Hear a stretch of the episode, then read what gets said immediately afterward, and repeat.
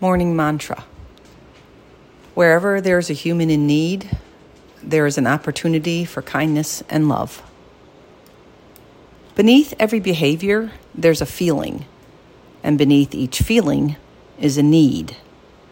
When we meet that need, rather than focus on the behavior, we begin to deal with the cause, not the symptom. We can learn to control our behavior we can learn to control our feelings or thinking. But our needs are basic. Our needs are primal. Our needs are what drive everything. Our basic human needs include survival, love, belonging, freedom, and fun. When they are not being met, we f- feel a certain way. And when we feel a certain way, we behave a certain way. It's as simple as that. Ask yourself, what is it that you need? Be aware of needs.